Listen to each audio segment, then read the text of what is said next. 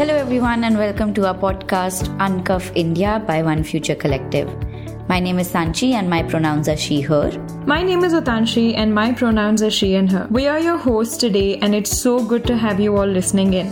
All our episodes so far have documented various forms and manifestations of state violence, and by different agents of the state as well.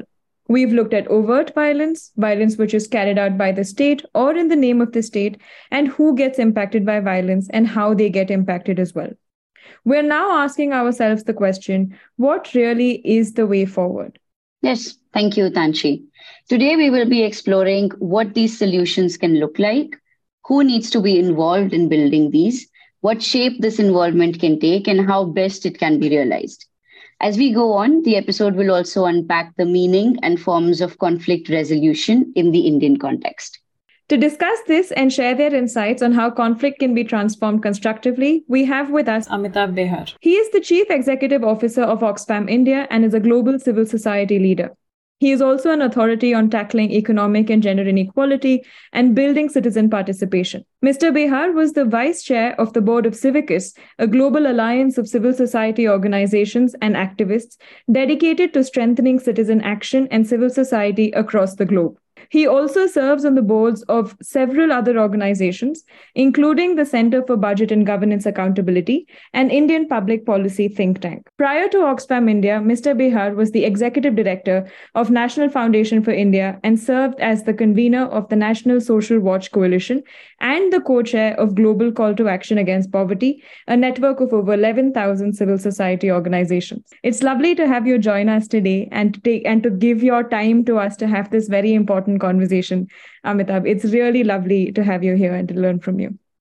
Thank you, Tanshi, and thank you, Sanchi, for inviting me. It's absolutely lovely to have you join us today, Amitabh. And I am sure that our listeners will agree when I say that we're all looking forward to hearing your thoughts.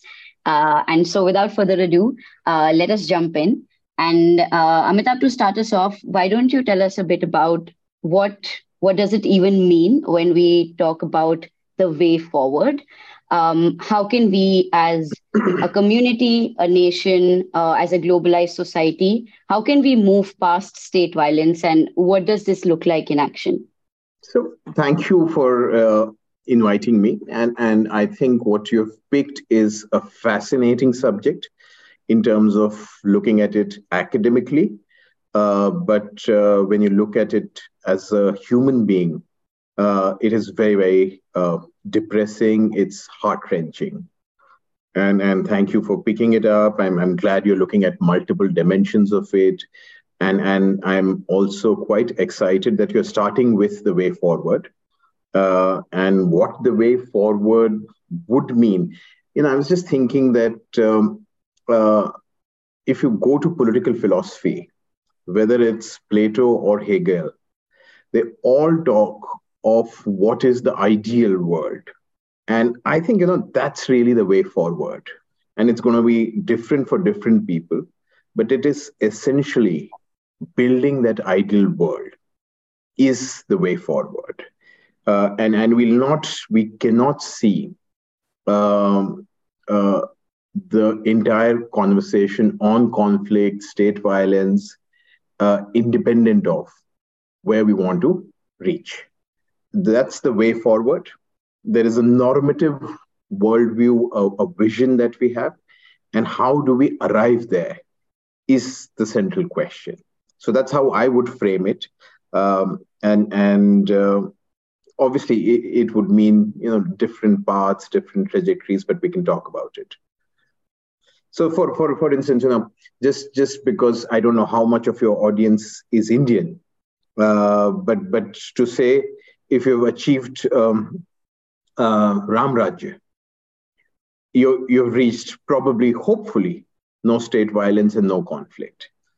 And if you have achieved, if you're a Marxist, uh, the stateless um, uh, socialist society that you're looking at, uh, then again, there's there's no conflict. Uh, I don't know in capitalism if you really have anything which is a parallel, mm. but but I hope my point is uh, clear. Yeah. I think while I was listening to you speak, you know, I'm also very intrigued by the question itself. um, is there going to be a way forward? Is there that distinction between violence and non-violence, violence and peace, which even exists? Um, there is a certain level of difficulty that gets attached to that, right? It's it's an ideal world, but can they coexist? Do you think they can? So they do. As an, I would say the human civilization is an endeavor in moving towards that ideal world. And it's not just in these 200 years, 400 years. I would say that there is some level of movement towards a normative worldview, to, towards that idealism. And, and, and uh, you know, they're, they're obviously going to be um, ups and downs. Mm-hmm. Uh, we dip uh, for centuries in some ways. You've made some significant progress, but you again dip down. So that's happened. But I'm a dreamer. I'm I'm an optimist, and I believe that you know that's that's really the project of um, humanity. Uh, if we don't believe in the possibility of a way forward, of an ideal world, uh, then I think uh, we, are going to be uh, sliding much more into conflict. Yeah, and um, also while you were talking, I was thinking about then whose ideal world are we really working towards? Whose whose idea is it that uh, gets most space when we talk about moving forward? So what is what is the direction that we are actually moving forward in? And and then what kind of difficulties come through this? Because like you said there can be so many conceptions of what an ideal world is. There could be a ram rajya there could be a stateless society. So right now what do you think are we moving towards at least in the indian context and what are the difficulties then of uh, managing all of these different perspectives? So in uh, you know so so you're right. As in what i would say there are two kinds of conflicts. Uh, one i would say which is um, an enduring conflict that happens. And it is at the core of all conflicts which is essentially about power. Who controls power? Uh, is the fundamental question. So, you know, the questions about resources, uh, honor, etc., all are part of who controls power. And, and that's that's very very fundamental and that's something that's going to uh, continue for a fairly long time and it's it's happening in in multiple spaces so whether it's um, patriarchy uh, ensuring that there is uh, control of power with a certain set of people, or whether it's the Brahminical uh, caste society in our country, uh, or just the idea of margins, as in what the way Delhi treats Kashmir or uh, Nagaland and, and Mizoram. Uh, so, so the conflicts are of multiple kinds. So you know we, we need to start unpacking them and and uh, we start you know once we start unpacking we'll see many more further layers of conflict. Uh, so so the multidimensionality of conflict is also very very critical. Uh, but having said this you know coming to india I, th- I think we're in the midst of a very fundamental conflict in terms of the idea of india there's one idea of India which has been so strongly articulated, uh, and, and to keep it simple, in our constitution, in the preamble of our constitution. And that's the idea that we have aspired for for the last 75 years. I must say that uh, if you're a Adivasi living in Bastar, you probably did not see significant progress towards that idea of India.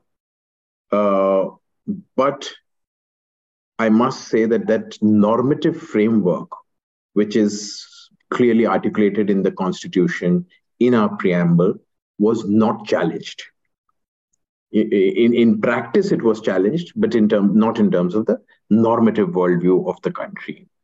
And now we are looking at a conception which completely challenges that fundamental um, idea of India. So it is, you know, when our prime minister says it's a new India, it is really a new India that he wants to create. But that new India is not the way he articulates it in terms of uh, India, where everybody will have better resources or, or, or employment. Hidden behind that, and a lot of times it's not even hidden. it's pretty clearly articulated, yeah. is an alternative vision of idea of India, which is uh, homogeneous, which is Hindu, uh, and and and which is in many ways, I would say, uh, authoritarian. So these, there's a tremendous conflict happening, and in that, I think because you're also looking at state violence, uh, state has become an instrument and the primary instrument of furthering that violence. Uh, it, it, yeah, so so that's that's that's what is happening, and it, it is these are uh, really difficult times for the country. You know, while you were speaking, I caught on this uh, term that you said about the multidimensionality of conflict, which also then immediately, because we're talking about the way forward and what that could mean for our communities uh, who find themselves in the midst of this conflict, do we also then have to start thinking about multidimensionality of solutions? Uh, just keeping in line with the intention saying now we are going to really start thinking about okay this violence has happened. How do we take a step forward and move beyond it? But i'm assuming that one size fits all approach didn't work for picking a conflict and i don't think will definitely work for solving or addressing that conflict either. Yeah no i i would agree. As in the solutions have to be both creative and multidimensional. In fact, what I would say is uh, that I, I have often talked of rainbow coalitions. And those coalitions are also in terms of solutions. Yeah. Uh, so the coalition could be a coalition of ideas as well. And, and, and that's what I think we need. This, the, you will not be able to divorce a problem or a conflict from its context uh, and and therefore we will need to try and address the entirety of the uh, the system.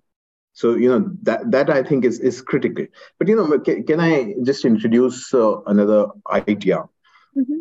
you know, in, in, our conversation i sometimes feel that conflict is is uh, also slightly limiting the way we do a lot of our conversations on conflict because it's essentially about lack of justice. Uh, and and uh, we need to introduce the notion of justice as central. So, human dignity, uh, uh justice of you know all kinds, economic, uh, uh, social, and political, um, and primary human rights. I think that those are something that we are trying to achieve. Yeah and as people uh, you know even individuals try and achieve that in their own um, uh, locations sometimes it's just within the family. It could be in the community uh, and, and, then that leads to conflict because there is always a privileged class which is trying to not let you access uh, these. So you know just just to also say that um, it's important to recognize and and i'm sure you do uh, but but you know solutions are not going to be where there won't be a group of losers. I think it's very very important. A lot of times people say oh let's say you know it's it's not a zero sum game and and you can easily have solutions where everybody is happy. That's not going to happen. Uh, yes they could be happy in a spiritual way that you've created a just society but i have lost power once you have reached that level of consciousness yes but in real life it is about uh, it is about a conflict of power and there would be winners and losers Thank you so much for your thoughts on that, Amitabh. And while you were talking, I was also thinking about how so many different experiences come together, the very identities of people that we build solutions for. Uh, so many different identities intermingle there. And since we're talking so much about multidimensionality, uh, and another thing that we've spoken of at this podcast is how a state of peace, uh, especially in the experiences of people who are on the periphery, uh, a state of peace is not just about the absence of violence, but rather a persistence of a safe environment. Uh, so when we talk about moving forward, when we're talking about centering justice, how do you think we can imagine a future where uh, violence is eradicated sustainably and peace is defined not through the dearth of violence, but the continuum of safety? Yeah, sure. So, Sanchi, you have said it. I would say that it is not just a continuum of safety or peace, it is uh, a just society. Yeah. Uh, once you have created justice, and, and one can say that it is it is a utopian idea, but you know when we started, we started talking about that's the human endeavor uh, that we need to move towards that just society, and there would still be disagreements, but there's at least a conception of where we are headed. So so that's something that one needs to aspire for again it's not an easy path and what needs to be done is is open to a conversation no i think i just wanted to come in to also add another question to sanchi's question if i may and to carry on that train of thought. Is just there is also a lot of focus on transforming the systems within which the violence persists right? I'm understanding even when you talk about building not just a safe society but a just society the idea is that the very situation which breeds conflict itself gets addressed and resolved.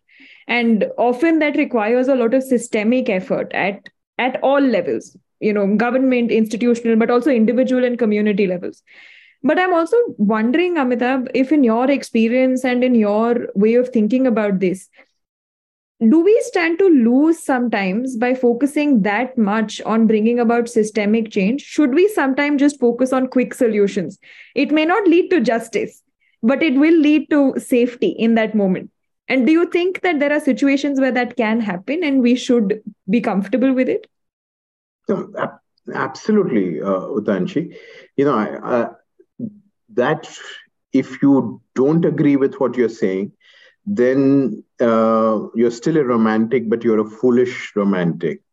Uh, sorry for saying that, but that's how that, that's how I would see oneself if if you do that.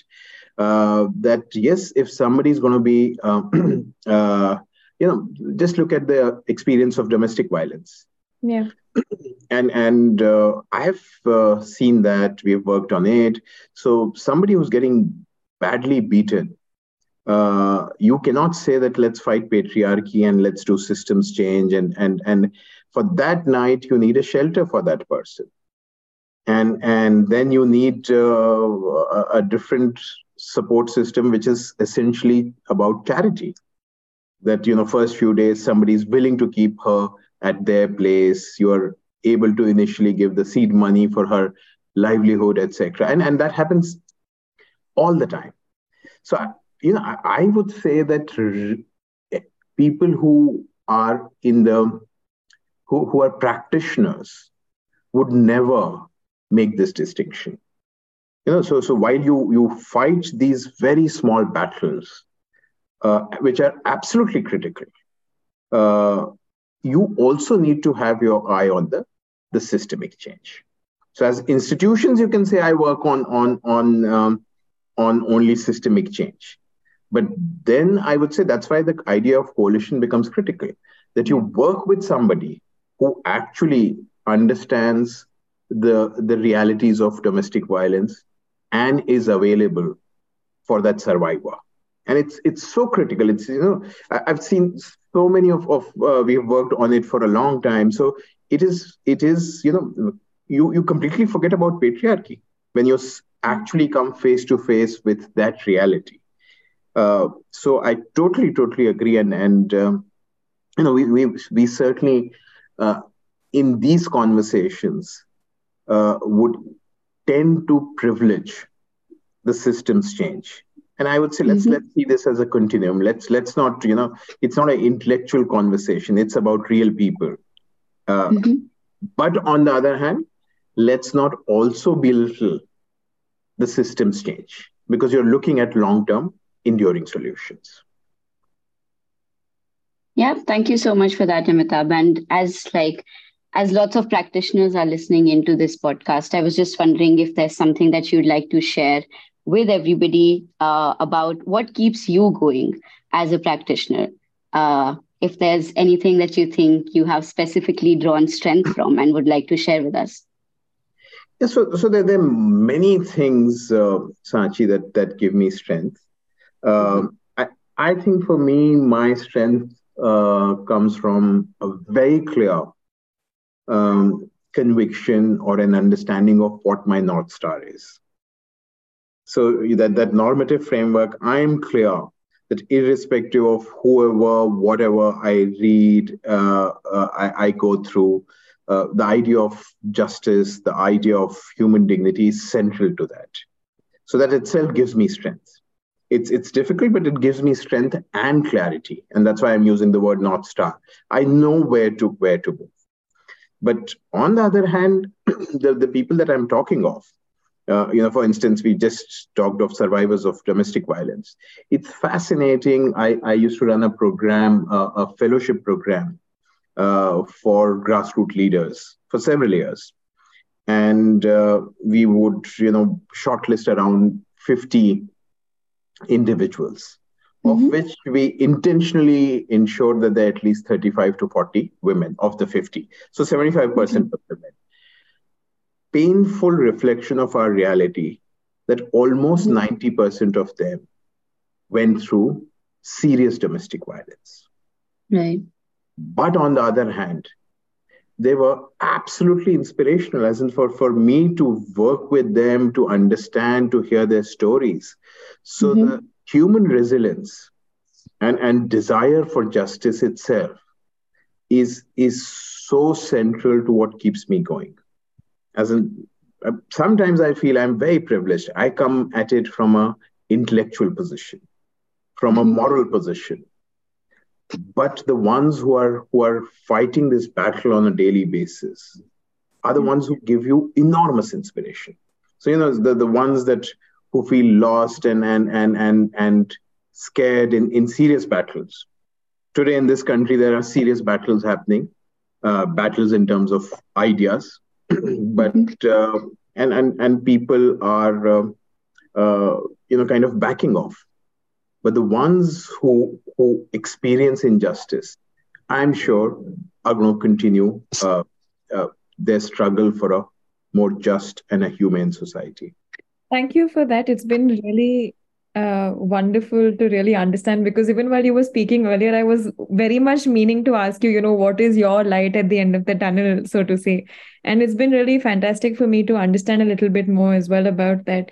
As we are moving towards the end of the episode, Amitabh, I think because we are ending this season discussing something that affects each of us in very different ways. Um, in this episode, because we're talking about building and co-building that way forward. Do you have any advice for us as individuals as members of a community as members of a state and eventually you know members of institutions as well? Utanshi, thank you for this. So let, let me just say two things. One as i said when we started that i'm fascinated by the way you have framed the topic. These are not times when people actually talk of state violence uh, so thank you for doing it. But what we also need to fundamentally understand that, and this is slightly conceptual, but but indulge me, um, mm-hmm. and, and, and do let me know if I'm not clear, because uh, to my mind that's that's central uh, in terms of the state violence. Mm-hmm. That in the last hundred or so years we have, and I, am using the uh, it's it loosely in terms of the the time period uh, we have created an idea of a state where the relationship of the state and citizen is the state is here to serve the citizens. That's the fundamental idea of a liberal democratic architecture. So the state has to provide for the poor, the state has to ensure your security, and, and that's why you have the fundamental rights uh, mm-hmm. in, in our constitution, which is so central to any liberal democratic architecture. Uh, and that conception is getting challenged in India, where now the idea is that the citizens need to be in the service of the state. Mm-hmm. And that completely changes the equation. And, and that's how then you start building uh, your laws, your policies, the public narrative is already built around that. You know, the, those jokes of uh, somebody says that, you know, that, that uh, I'm sure you would remember at least three, four years ago, they were very popular. Uh, that uh, somebody says that uh, I'm going through a tough time, and the other person says, "Oh, you're cribbing about this. What about this soldier in Siachen?"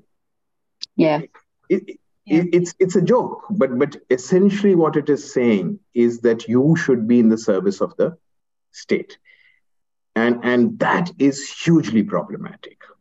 And we have seen in history whenever we have seen uh, the state becoming an authoritarian, um, totalitarian uh, entity, um, then I think uh, it's not good news for people and citizens. So, so you know, this this whole debate has to be understood from there. How do we constantly challenge that? Uh, the second piece that I would say is that for people like us, for people like you, because I know a little of your work and uh, people like me, uh, there's no really end uh, or steady state. You know, I, I, started with that ideal state, but even if you reach the ideal state, which would be fantastic, um, but even if you reach there, the possibilities of that peace, that justice being fragile, are always going to be uh, alive. So those possibilities and, uh, are going to be alive, and therefore our job is to be constantly be vigilant. You know that that uh, the famous line of of you know the price of um, uh, democracy is eternal vigilance, yeah. and that's something that we need to do. So that's also important that that we might reach there, but you know that it doesn't take much uh, for things to slide down. So human dignity, we have worked on it. Just just look at what we have done in the last hundred years. You know, a lot of us would have thought, oh, we have finally won the battle against, say, post uh, apartheid. When finally South Africa was was free, we thought the race story is over.